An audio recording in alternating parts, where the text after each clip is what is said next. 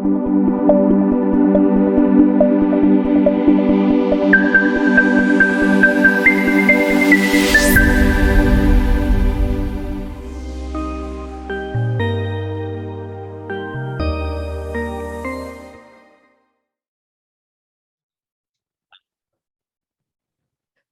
Podcast Nation, you know, it's a good day for me when I get to have pharmacists in action in presentations with me. But today is a subject that I need a lot of help on because if you want tax advice, do not come to me to ask for that tax advice because I'll probably get you in trouble. Just like if you're a pharmacist, give the pharmacist your attention for clinical information. Once again, don't come to me I'm a good parrot. I'm probably one of the most intelligent parrots in the pharmacy industry. But for clinical and tax, that's not my bag of tricks. It has to be the experts. And today we are bringing on several experts as well as a pharmacy operator and owner to uh, this podcast, which is brought to us by RxSafe. RxSafe has been an amazing partner of our network, bringing content to us. And we're doing this in two different ways. You're seeing us live on the webinar as well as accessible through a YouTube page that will be repurposing this content. And then if you're listening to the audio form, we very much appreciate you. If you think there's another pharmacy owner out there that would like to listen to business information that's brought to us by trusted professionals who are deep into uh, helping pharmacists and pharmacy owners manage their money and finances better, please share this podcast with them. Without further ado, I would like to introduce our panel today. I'm excited about this because one of them is a brand new member of the Pharmacy Podcast Network, and that is Mr. Derek Delaney. He has a, an amazing podcast called PharmD Money. Welcome, Derek, to uh, this presentation.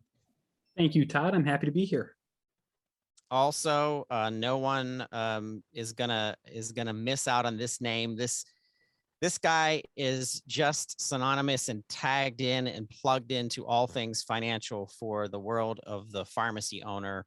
Uh, the Sykes family have been producing some amazing content on their YouTube channel. I educate myself on that and share that content.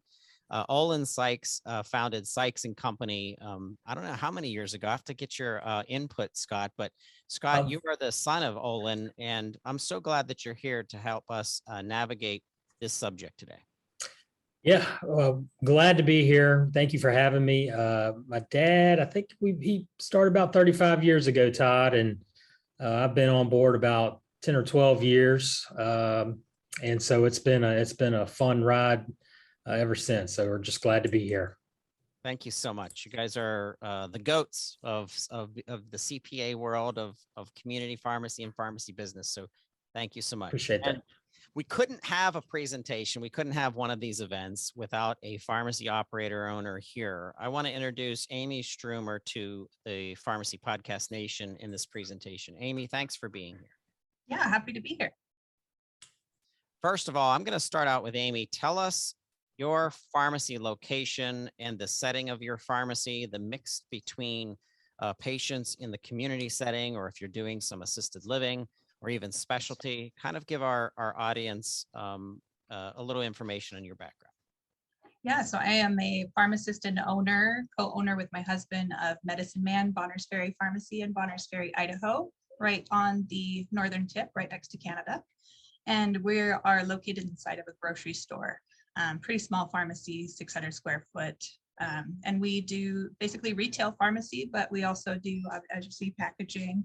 Um, we do med sync, we do uh, assisted living, living as well, bubble packing for them. Yeah, for the most part, a little bit of compounding, but not much anymore. Thank you. If you're listening to the podcast and you're not getting the visual, Amy has a um, an RxSafe uh, technology a machine right behind her. And I said to Derek before we started recording, it looks better than a Christmas tree. Um, it, it looks. I'm into Star Wars guys and science fiction, so I absolutely love stuff like this. But it looks great.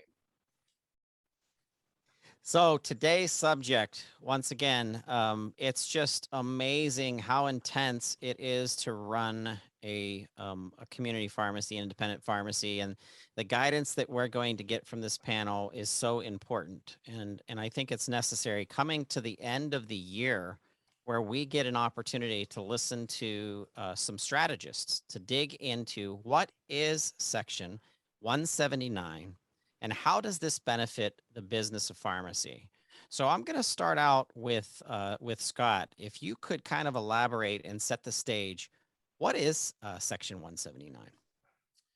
So Section 179 is an area of tax law here where essentially um, Congress wanted businesses to be able to uh, purchase equipment and get and get uh, and stimulate the economy with the purchase of equipment. And so what they did is they introduced uh, Section 179 in the tax law that essentially allows uh, pharmacy owners in this particular case to essentially write off up to 100% of that uh, purchase price in year one. And even if you finance that, for example, if we're talking about a robot here, even if you finance that robot, uh, you can essentially write up, write off, or deduct up to 100% of that uh, robot cost in year one.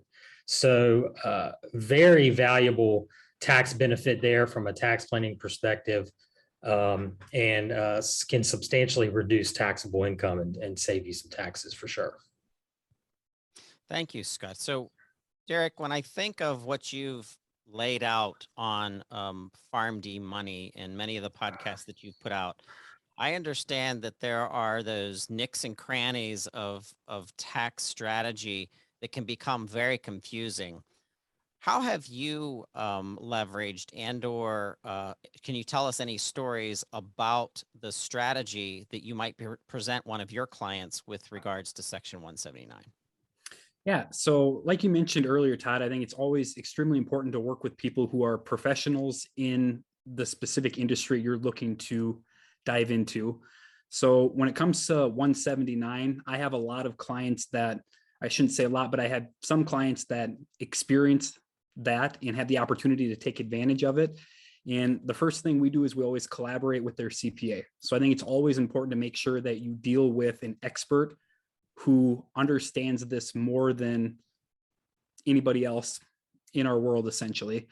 Um, one of the big strategies we use 179 for, or at least that I have been a part of with pharmacy owners, is to really bring down their tax bill in a year that allows us to do something else in that year because of that lower tax bill, if that makes sense because again, everybody knows here that 179 is not eliminating that tax. It's basically pushing it out farther into the future, where when you end up selling that piece of equipment, you'll have recapture issues and stuff like that. But in the year of taking 179, it allows us to do other unique things from a planning standpoint for those pharmacy owners. That brings me back to Amy. Um, you're the one that we're caring about and worried about as a business owner. And so much of the intensity of DIR fees and insurance and employment costs and just managing your inventory and really navigating when is it time to pull the trigger on larger purchases and how can you use section 179 to mitigate the impact of that cost of that piece of equipment, for example. Amy, can you give us an example how your husband and you may have used one section, uh, section 179 in the past, and um, you know what the outcome was, uh, just from a story perspective? Yes, um, we actually are clients of Sykes and Company, so they are our experts and they every at the end of every year um, ask us to make a meeting with them and go over our tax management planning um, to see what kind of tax due we'll have at the end of the year come tax season. So um, each time we do that, they generally say, "Oh, is this the time to pull the trigger and maybe get a larger purchase so that we can try to mitigate that tax amount that we have to pay. And just even, I- believe I got this machine, the RxSafe behind me, um, July of last year. And so it was the previous tax season that they recommended that we make a large purchase and it definitely helped us with not having to pay as much in, in tax. So. Scott, what are some other examples uh, that you can give us for owners that are interested in using uh, Section 179 tax strategy? Yeah, so, you know, you have section one seventy-nine, which can be used for uh, machinery, equipment, um, point of sale systems. um, And potentially some improvements as well to the pharmacy. If you're making uh, improvements to the inside of your pharmacy. Uh, You certainly could have some opportunity there with one seventy-nine and writing everything off. The key thing about section one seventy-nine, it's very flexible. So you could, let's just say you purchased a hundred thousand dollar robot, for example you can uh, essentially write off a hundred thousand dollars of it in year one under seven, one seventy-nine, or you could just say, "I- I'm only gonna write off fifty thousand dollars this year. Um, and just, and then the other fifty, uh, you write off over a period of time. Um, so one seventy-nine is very flexible in that regards, but you also have what, what, um, what's out there is called bonus depreciation, which is very similar to section one seventy-nine, but it has its advantages as well um, in that you can actually create losses in a lot of a lot of instances with bonus depreciation. And when we're talking about tax planning, which Amy just touched on, uh, if you're able to create some losses and plan around those losses, uh, you could all potentially offset other income in other areas, thereby reducing your tax bill. So there's a lot of planning that can go on here with 179 and bonus depreciation.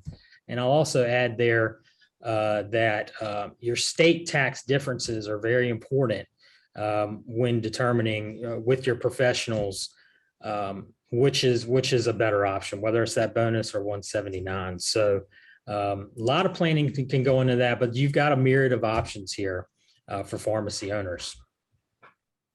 So I don't want to put you in boxes, but when I think of Derek versus Scott, I'm thinking of Derek focusing on the individual and the income uh, capacity to be able to take full advantage of what that individual is making to set them up for a great retirement, for example.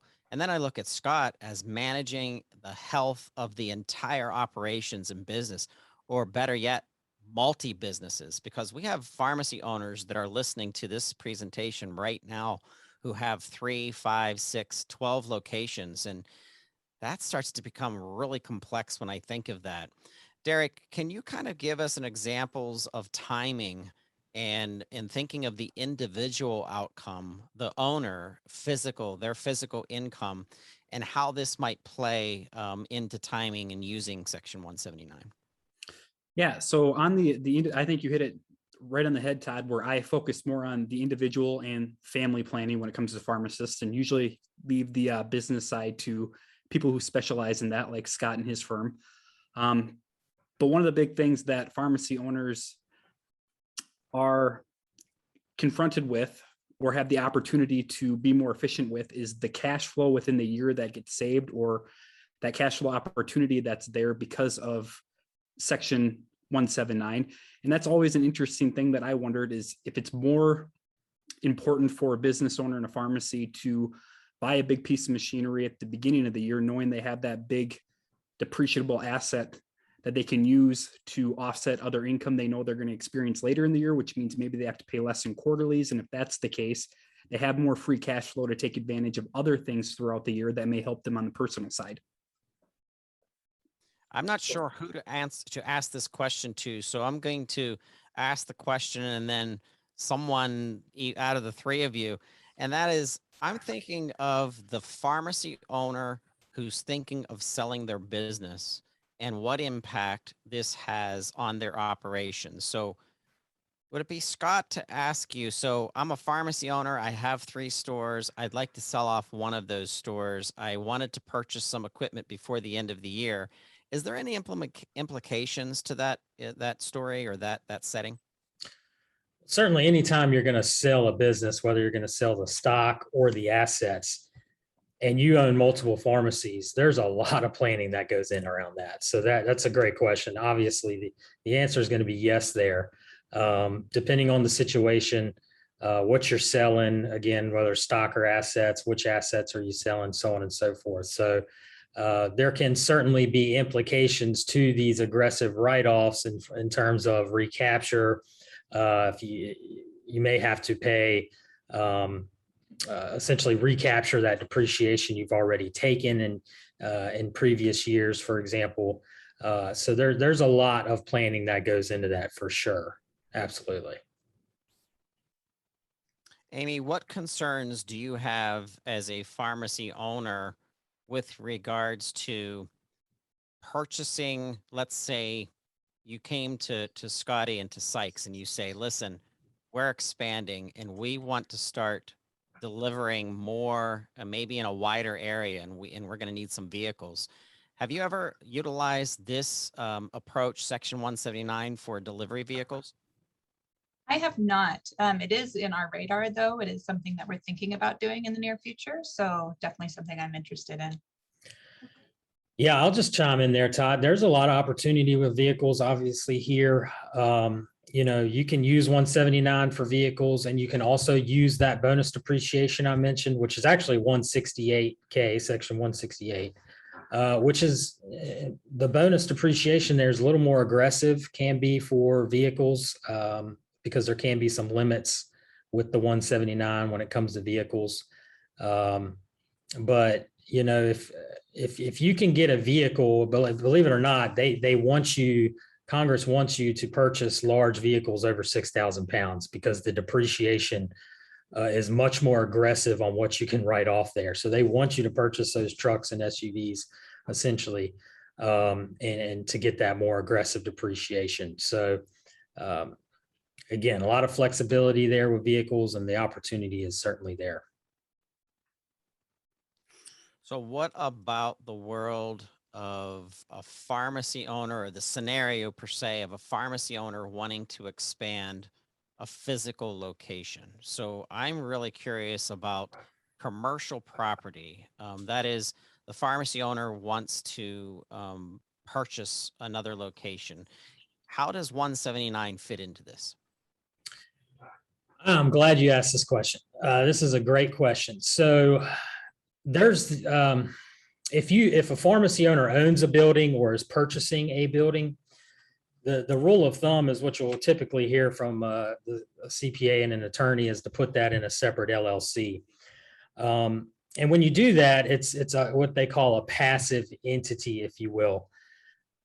And when, when you have a passive entity, if you have losses with passive entities, those losses you cannot use against active income. In other words, the pharmacy income. You can't offset. Whereas if you, if that building is inside the pharmacy entity itself, you have an S corp pharmacy and you put that building in the name of the pharmacy there, it becomes an active uh, building, if you will. And a building is typically depreciated over 39 years, which is an extremely long period of time. But there's cost segregation studies that will allow you to take that building cost, let's just say it's a million dollars, and they will break down the building costs into individual components. And those individual components, uh, electrical fixtures, lighting, um, can fall into these smaller, more uh, smaller buckets that you can then use 179 and bonus depreciation to write off in year one a large portion of that building. So you might be able to take a million dollar building and put four hundred thousand dollars into these other buckets where you can use 179 and bonus to write it all off in year one and create a four hundred thousand dollar write off in year one essentially wiping out income, creating maybe some losses there to offset other income, so on and forth, so forth. So um, buildings is a huge opportunity for pharmacy owners when we're talking about 179 and bonus depreciation. It's just how uh, you got to speak with your advisors to make sure it's set up correctly so you can take advantage of of those cost segregation studies. So this, this next question, Derek, isn't necessarily about one seventy-nine, but I am thinking of the pharmacy owner who's listening, including Amy and, and her husband. And that is, you know, what if I had a stellar year? I've given myself a salary of X number of dollars. I know I'm going to have some income that's going to be maybe unusual for the year. For example, with the pandemic, we've seen more healthcare services, you know, being utilized by um, the community, by people that are being served by pharmacies. Do you ever give an advisement to be taking that over the the income that the pharmacy owner is used to or the pharmacist is used to and putting it into some kind of investment? Yeah, well, from a tax planning standpoint, if you find yourself in in irregular year where you're earning or getting compensated a lot more than in previous years, it's important to look at ways in that year to reduce your taxable income. So real common strategies there would be to make contributions into tra- traditional IRAs. However, we're in a tax environment right now on the personal side that's pretty good compared to historical tax rates, especially on the the federal income tax bracket side. And these preferable rates could be going away here in a couple of years if these um, tax cuts that were enacted back in 2018 go away starting in 2026. So even if you find yourself with a higher income in a given year than what you anticipated, it may make sense not to defer that income into something like a traditional IRA and not pay tax on it now it may make sense to actually throw it into a Roth IRA, take your tax hit now, knowing that you could potentially be in a higher environment later on in life. So it's all about that balance of what you think your tax liability is going to be this year. Do you want to lower it compared to what we think your tax li- liability could be five, six, seven years down the road? And making the best judgment call at that time with those two considerations in mind. Derek, thanks for that. The- you know, I was thinking as you were saying that um, back to one of the points that Scott made, and Amy, that is the the world of improvements. When's the last time that you um, made uh, significant improvements to your pharmacy operations, your pharmacy environment, and talk about that with regards to uh, tax planning for the end of the year? Yeah, so I would say the most recent would be the Rapid Pack, the um, RapidPakRx that I got in July of, I guess it would be 2019. 20, yeah, 2020, excuse me. Um, yeah, July of 2020, we got it It's all then. it's all like blurring because of It is such a blur. That's the most recent one we've done, but we've done other ones in the past as well, purchasing a Parata, um, counting the max, counting vial counting machine as well. But um, it definitely was helpful in our tax mitigation to, to help just really put the money where we wanted to put it and not necessarily towards tax planning and things like that. Scotty, what about the improvement side of things? So I'm a pharmacy owner. I know that the maybe I don't have a drive through, for example, and I want to add on some actual, some major structure that's going to be pretty expensive. Can you kind of expand upon that aspect of this benefit? If you are adding uh, or enlarging a building or uh, messing with the integrity of your of the structure of your building, you, you could run into some limitations there uh, as far as, as aggressive write-offs with um, with bonus depreciation or 179. Um, so any any anytime you're enlarging your building or adding on to your building, you definitely need to speak with your advisors um, to make sure that you are you're going to maximize your situation there from a write-off perspective because there can be some limitations there. And let me just say that um, in any anytime you we're talking about depreciation here and, and 179 and bonus depreciation, and especially as we get towards the end of the year, uh, the, the the equipment that whatever you're purchasing, the capital asset you're purchasing has to be put into use uh, in the year you're going to write it off. So um, you have to be able, for example, with a robot, you know, you can have it installed there the last day of the year, but you you better be able to run a prescription through there um, to show that it was in use. That's going to be a very important um, detail there. So I purchase a rapid pack on December 30th. I better get it pumping out a prescription yeah. 31st, right? yeah, exactly. Very good. Well, don't wait. If you're listening to this, Yeah, this is the time to get now. going. Yep.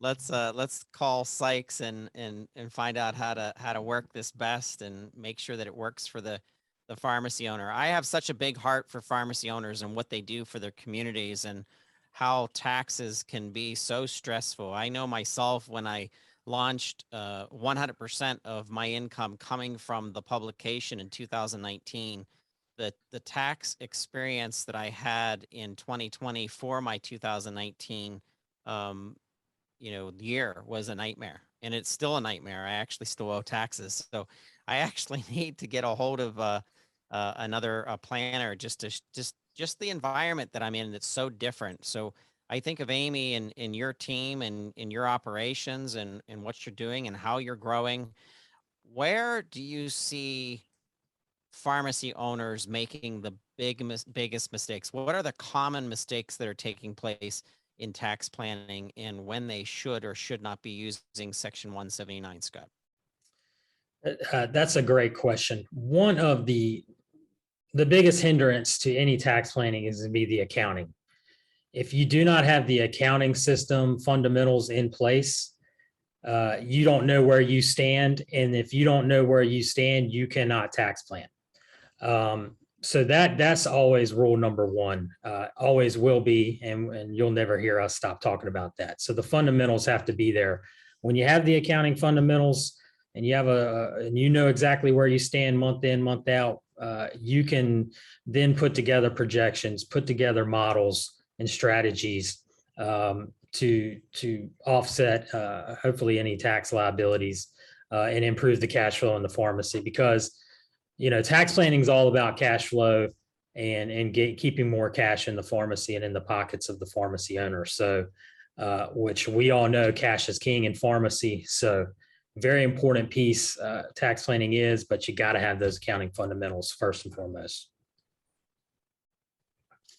So my other question that I'm thinking about is the world of employees and how I may need um, to take uh, an opportunity to hire more people based on my workload, whether that be technicians or people at the front counter, customer service, or the most expensive of those employees may be another pharmacist.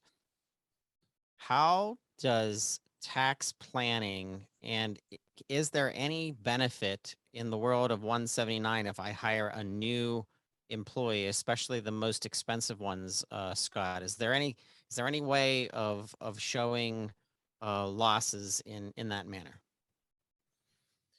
Hiring employees would not be impacted whatsoever by us one section one seventy nine or a bonus uh, depreciation setting. So that would be completely separate and distinct. Now there are could be potential credits involved around hiring. Uh, uh, there's there's there's a few of them out there like hiring a uh, a veteran or something like that, but um, completely separate and distinct there as far as depreciation and, and hiring.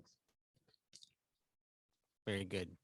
So, what are you thinking about, Amy, in in this coming year, uh, 2021, and closing out? Is there anything that you're planning to do for your pharmacy that you could leverage um, this tax uh, strategy um, uh, for your own pharmacy?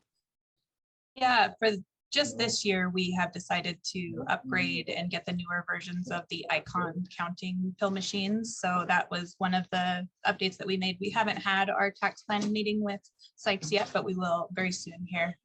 So that's kind of what we're looking into. Is there minimums that I have to spend as a pharmacy owner in order to get this benefit? Scott, you mentioned a hundred thousand dollar purchase or more, and that's easily uh, spent when I'm talking about some, you know, higher level um, automation and systems. Even uh, new pharmacy software systems can be quite expensive. Can you tell me if there's limitations um, on the Section 179? Uh, section one seventy-nine does have some limits. I believe the write-off limit is a million forty thousand. So it's not really in the ballpark for many pharmacy owners. Um, uh, bonus appreciation, no limits as far as that's concerned. So um, for the, for most nine out of ten pharmacies, not going to be a problem, any limits whatsoever. if the attendees have any questions that they'd like to ask this panel, you can definitely put them. You could raise your hand. Um, we can have you um, be become part of this conversation. I think of navigation of the money that's coming into an operation, what money is going out as it expenses, and more importantly, where deductions can be made um, for uh, end of year. It's you know, by the time we get this uh, this presentation out, it will probably be early November. So I'm thinking we have less than 60 days to make some new moves. Scott, when is the best time to actually get started um, in order to get into the Section 179 benefit? Is there a? I know we were talking about putting it into the the device into action in on December 31st, but that seems like there's a lot of uh, risk in waiting to that that you know, length of time. Amy made comments about purchasing a, a piece of equipment um, in in July. Um, what's your advice with regards to timing? Sure. You know, we were at the NCPA conference a, a few weeks ago, and uh, you you definitely could hear the supply chain issues impacting a lot of the uh, the vendors there, uh, including uh, equipment. And so, um, uh, in fact, we heard one vendor say it's just not going to happen this year. If you if you go ahead and place your order now, it's not going to happen this year. So, uh, certainly, you want to get in line now, sooner rather than later, if you're looking to uh, put that equipment in use and get that tax benefit in this current year. You know, the equipment can be new or used. It, uh, in, in many cases, can be new or used uh, equipment. So used equipment for the pharmacy uh, could still be eligible for that 100% write-off, whether that's 179 or depreciation, um, as long as it's new to you. If it's a piece of used equipment, but it's new to you, um, you can still get that um, that full write-off. So something to keep in mind there and uh, maybe a, perhaps a secondary market that's out there for some equipment. So you mentioned LLCs. If I have three pharmacies and they're each labeled under a different LLC, can I sell equipment between those three locations and take advantage of the benefit? Related party issues, that's going to fall under the related party issues and you're going to run into a roadblock there. So uh, not gonna, not gonna fly. Not gonna fly. We have a, a question from one of our participants that says that they're selling their pharmacy and they wanted to use something called one zero three one exchange. Um, do you actually know what that stands for and how to answer that question? That's a ten thirty-one exchange. Uh, real estate is really the big um, area involved in that. Uh, we do not specialize in ten thirty-one exchanges. Uh, if, if, if that need arises, obviously, we, we bring in uh, specialists in that area. It is, it is a unique area for sure. And I think it's important to note too that ten thirty-one exchanges basically defer your tax liability on the sale of that business or that property. Which right now you want to be very careful about doing that with the possibility of capital gain tax increases happening in the future. So that's something you're going to want to be aware of if you think a ten thirty-one could be something you want to take advantage of moving forward. Thank you, Derek. That's a really good point. Uh, Yep. We have another um, pharmacy operator that has a question that says their income is reduced by the expense cost of the purchase alone, but a write-off of the depreciation also hits the income remaining. So is that the case? Is there, um, uh, you know, the write-off of the depreciation also hits the income that's remaining? Uh, not, not sure I fully follow that, but uh, you know, example, again, if you have that hundred hundred thousand dollar robot, for example, uh, you're essentially going to have a, an expense of a hundred thousand dollars if you are going to take advantage of the one seventy-nine or uh, bonus depreciation options out there. Yep, there's a second part of that question, which is, so if you're trying to reduce your income by buying a robot that costs ten thousand dollars, could res- could it result in a ten thousand dollar indirect tax write-off? And then also corresponding and separate decreasing that income? Well, the ten thousand dollars in that example would be a write-off, decreasing your taxable income. Uh, you're, I, I hope that answers that question. we can actually um, follow up with you too, uh, Scott, and and please, there's going to be uh, contact information in our show notes for all of our uh, participants in this uh, panel, so that you can reach out to uh, Derek, Scott, and uh, and Amy through uh, LinkedIn connections. So um, just be aware of that.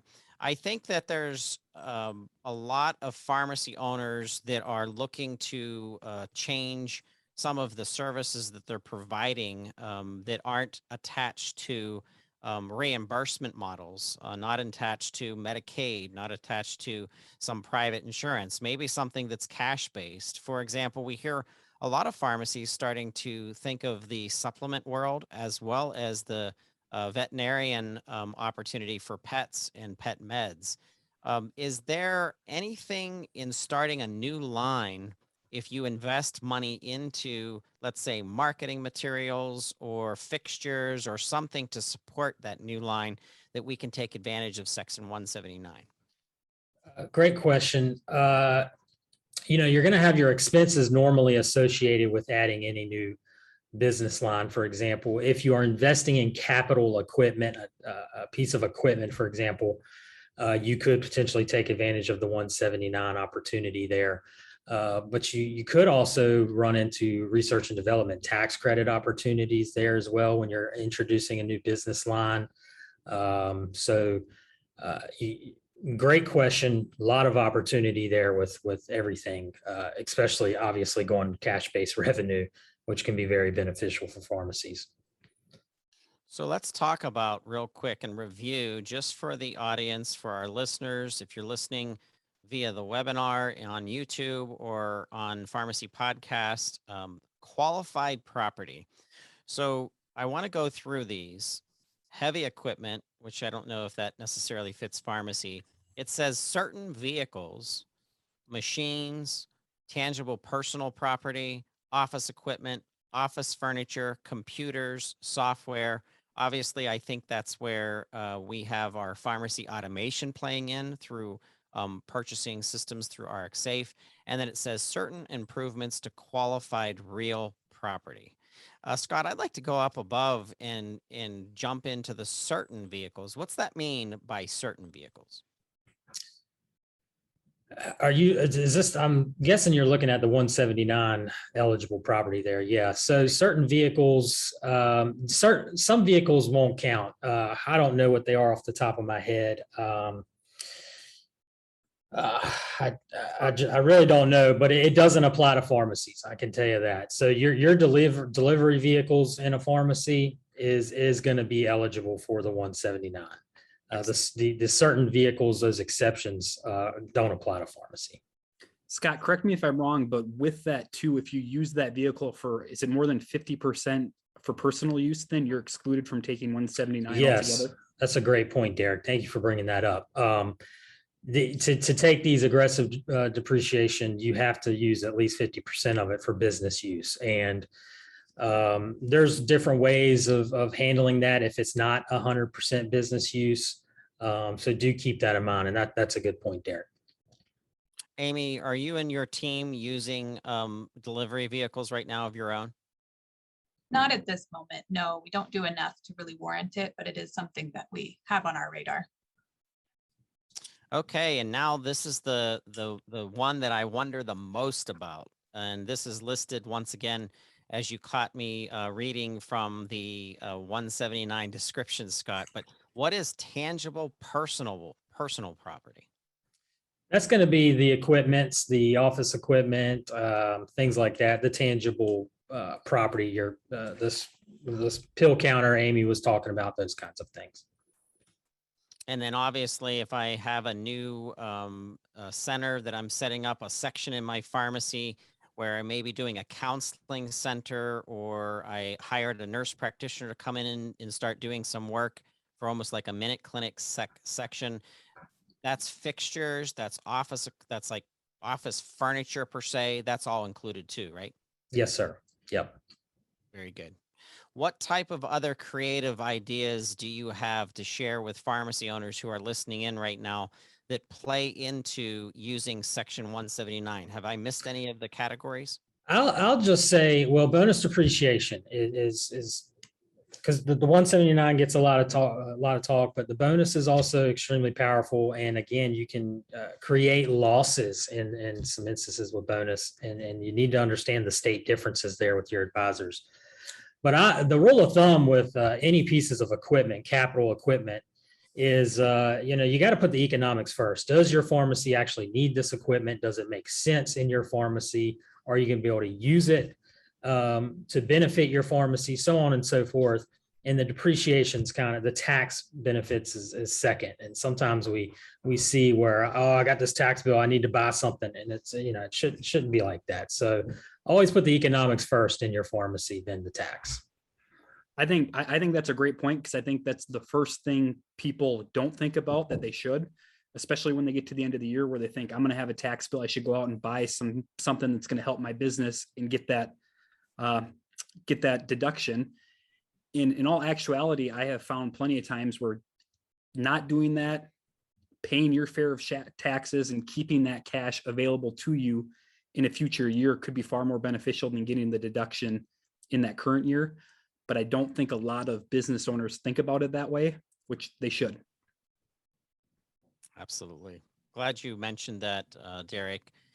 Uh, Derek, in, in kind of closing out today, can you give our listeners just a, um, uh, an overview on what candidate and what, um, what individual, uh, would reach out to, uh, PharmD Financial Planning in utilizing the services that you provide? Yeah, so like we mentioned before, PharmD Financial Planning is built for pharmacists and their families more on the personal side. So if you're looking for any sort of business advice or more of a CFO service, that's a phone call you want to make to Scott and his company. Um, anything on the personal side, where if you're thinking about retirement or college planning or just investment management or other personal income tax problems you may be experiencing, that's something that my firm and I specialize in. We could help clients with that if that's something they feel would be beneficial for their situation. In closing out the conversation, Amy, do you have any advice for pharmacy owners listening in right now? And it doesn't even have to be about taxes. Is there anything that's happened over the year that you've realized as a pharmacy owner that you could give uh, some insights?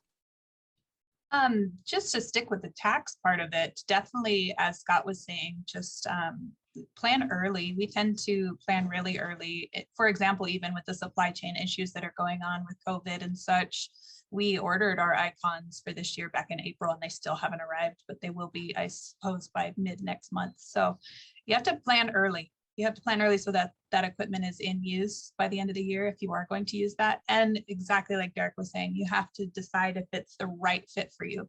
I would not have purchased my RapidPak if I didn't know that I needed it.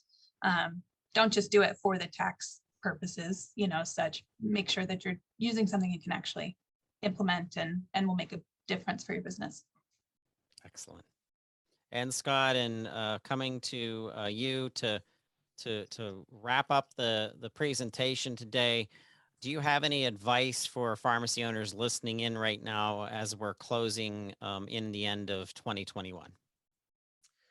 I guess uh, good good piece of advice is to to get those books in order uh, and start your tax planning now because um, there there's pros- definitely some strategies to to look at because once you pass the end of the year, those strategies uh, for the previous year are cut in half. So uh, you're going to be very limited if you if you wait till after the end of the year. So go ahead and get going now and, and get this stuff uh, in place.